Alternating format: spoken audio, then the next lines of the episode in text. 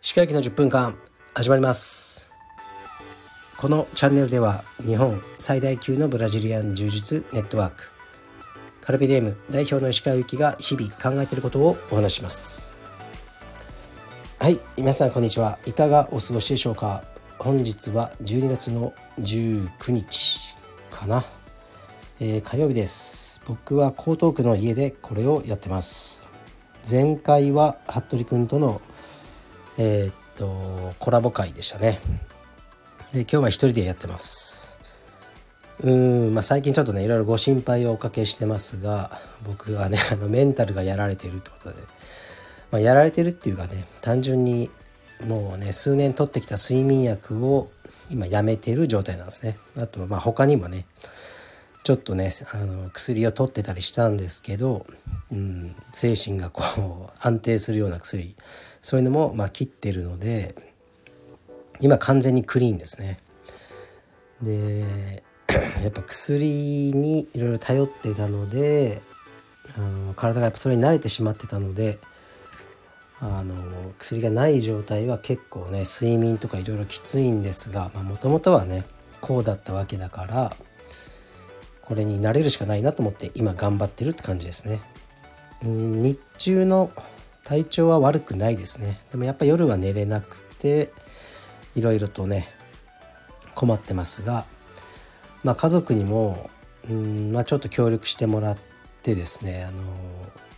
僕は江東区の家の方がよく寝れるんですねもうこれはなんか寝れるとしか言いようがないですね、まあ、防音の壁になっててあと窓が小さくてまあこの家をリフォームする時から眠りにね特化した部屋にしたっていうのもあってよく寝れるので今はねレスリング息子連れてって帰ってきてお風呂とか、ね、ご飯済ませたら夜10時ぐらいなんですけどそこから車で江東区に来てここで寝てる。で昼間ちょっと仕事したらまたね車で港区に戻るっていうねすごく面倒くさい生活してるんですけどしばらくはこの形で行こうと思いますね。で昨日も息子のレスリングに行ってまあ見てたんですけどまあね別にもうレスリングはいつも同じなんで見てで帰り帰りはねタクシーなんですよもうね疲れて電車乗れなくてで昨日は運転手さんと話してたらで自宅の場所をねこう言おうとしたら「あ分かってます。ここですよね」って言われて「え？っ?」って言ったらあの多分お客さん乗せるのもね3回目ぐらいです。って言われてだいたいいつも同じ時間で流してるんでそうなるんですよ。って言って「あそうなんですか」って僕は覚えてないんですけどあの、まあ、その運転手さんは僕らのこと覚えてたみたいでうんまあ大体ねあの帰りのタクシーでは僕「今日のお前タックルのあそこは良かったよ」とか。でも昨日も言ってたのね、まあ、片足タックルで頭中の場合は頭を押してもダメだよ。頭外だったら頭を押し込むんだよみたいなことをずっと言ってたんですけどお客さんも大変ですねってね みたいな感じではい言われましたね。3回目だったらしいです、まあ、週に4回タクシーですからね。タクシー代だけでも月5万ぐらいは行ってますね。まあそれも今年の3月まで。でね4月からは自転車で行けるっていうことでそれもねすごく経済的にも助かりますね。で そう。普段のね、まあ、僕の話をしても仕方ないから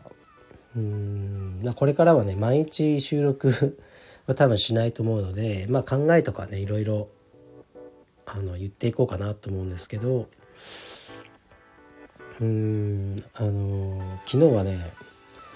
息子が友達にねレスリングの道場の友達にチョコレートのねお菓子をもらってたんですね。アポロっていうんですかね。わかります？三角形のやつで上下のどちらかがピンクなのかな半分。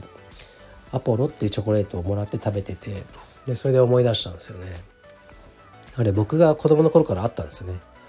僕の子供の頃は箱に入ってて小さい50円でしたね1箱。確か。で、まあ、僕も好きでねたまに食べてましたね。でアポロを見ると今でもね思い出すことがあるんですけど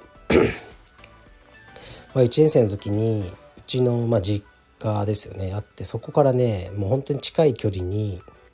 家があったんですけどえっとねもうボロッボロのなんか小屋みたいな家だったんですよね。うん、でだから多分お金があまりない家族が住んでてお風呂もないんですよね。でとねでそのまあ A, A さんにしようかな A さんっていう子と僕は小学校1年生の時同じクラスになったんですねそこの家の子供と。でお風呂がやっぱないし毎日は入れないのか、まあ、すごくねあの汚れてるんですよね。髪とか。かなり入ってない。で、ね、服とかもボロボロで。でえっとねでまあ少しやっぱ匂いもやっぱしてたんですよね。お風呂入ってないから。だからもうね子供たちにとってはもう格好のターゲットですよね。もうお前臭い汚い。で入学ねして小学校ずっともう言われてたんですよね。でまあ僕は積極的にいじめたりは しないけど、ね、止めることもなく。ただなんというか、うん、もう見てるって感じですよね。そんな付き合いもせず。っていう感じだったんですよね。で でバレンタインデーって2月かなになった時にでね1年生の時の小学校の時の僕は多分ね割と元気でうんまあリーダーシップある方だったと思うんですよね。ちょっと調子乗ってるような多分やつだったのか1年生の時に結構チョコレートもらいましたね女の子から10個ぐらい多分 いろいろもらってみんなおしゃれなこうラッピングされたようなチョコレートをもらったりしたんですけどとねその A 子ちゃんも僕にくれたんですよ。でそれはもう何のラッピングもされてないアポロ1箱だったんですよね。でなんかね子供心にはすごく無理して買ってくれたの悪いなって思ったんですよね。小1だったけど。でまあ嬉しかったし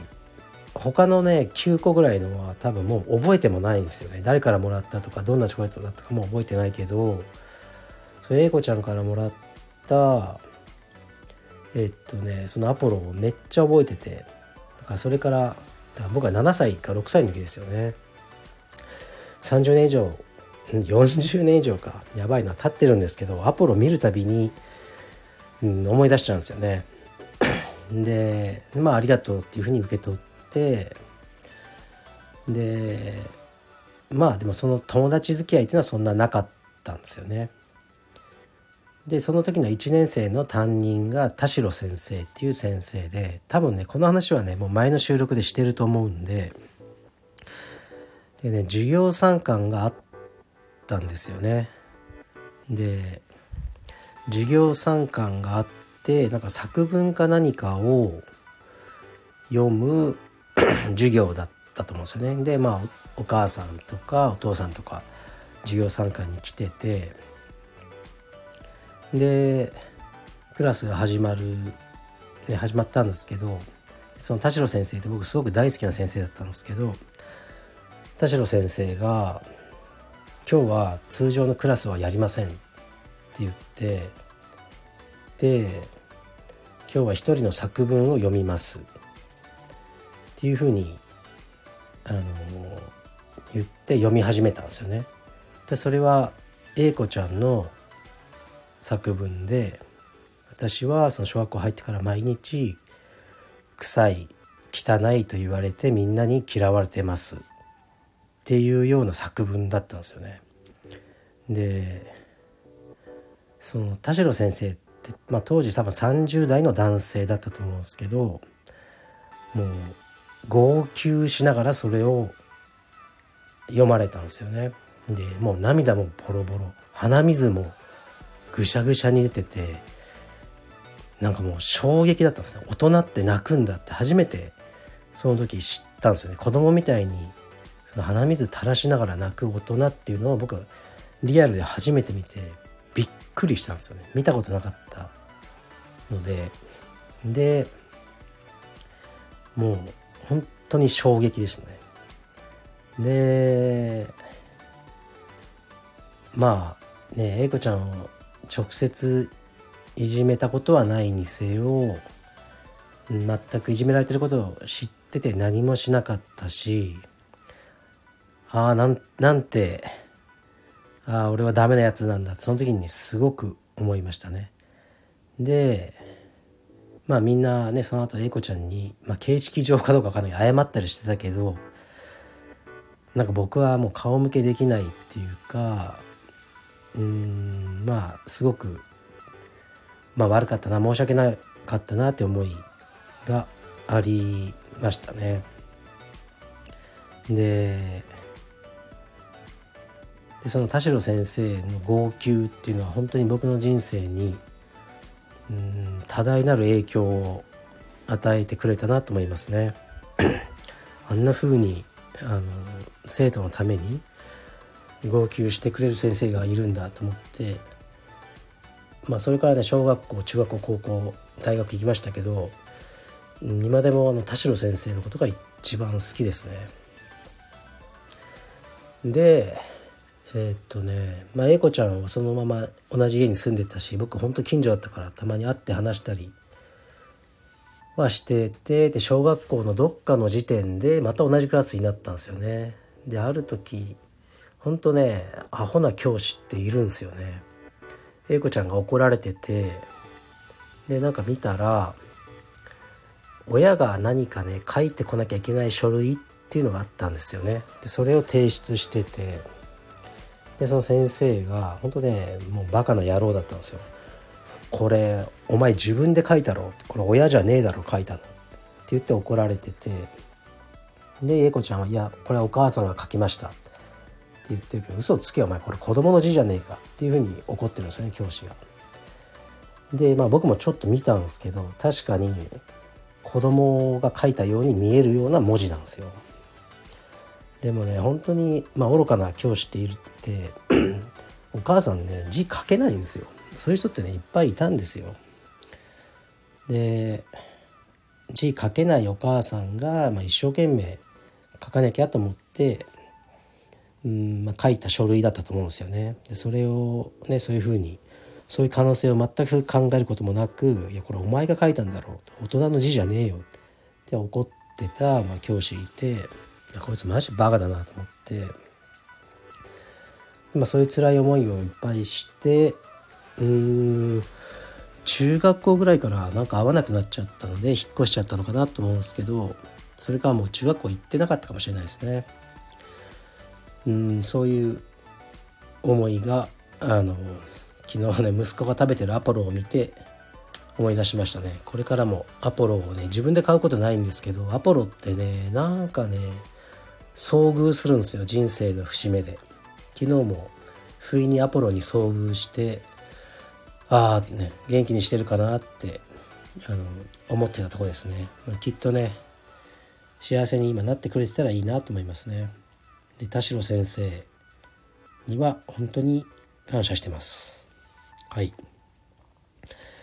というわけで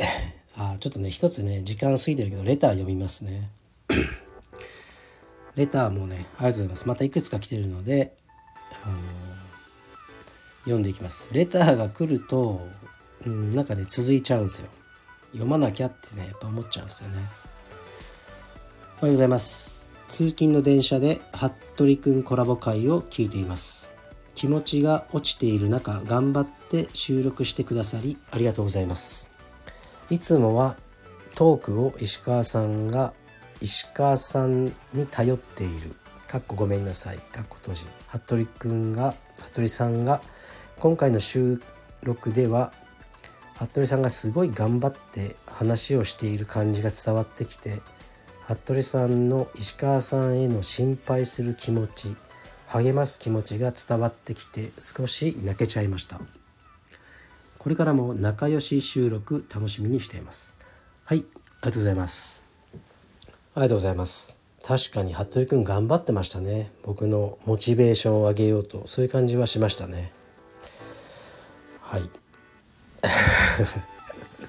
なるほどね。けなげですよね。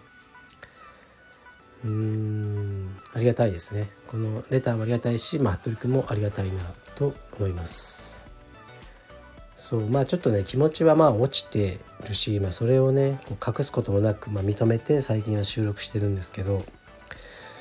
まあ、解決法は、まあ、この睡眠をねちゃんと安定させるということと と、まあ仕事の在り方ですよねカルペディエムは、まあ、バーってこう急拡大いろいろしてきたと思うんですけどそれが正しかったのかなとかちょっとね思い直す時期に来てるのかもしれないですね。でまああえてね僕から積極的にそのカルペディエムを大きくとかもっと有名にとかもっと利益を上げようというようなことはもう、うんまあ、僕の中では結構前から終わってるんですけどね。でもこう走り出したトレッドミルの速度を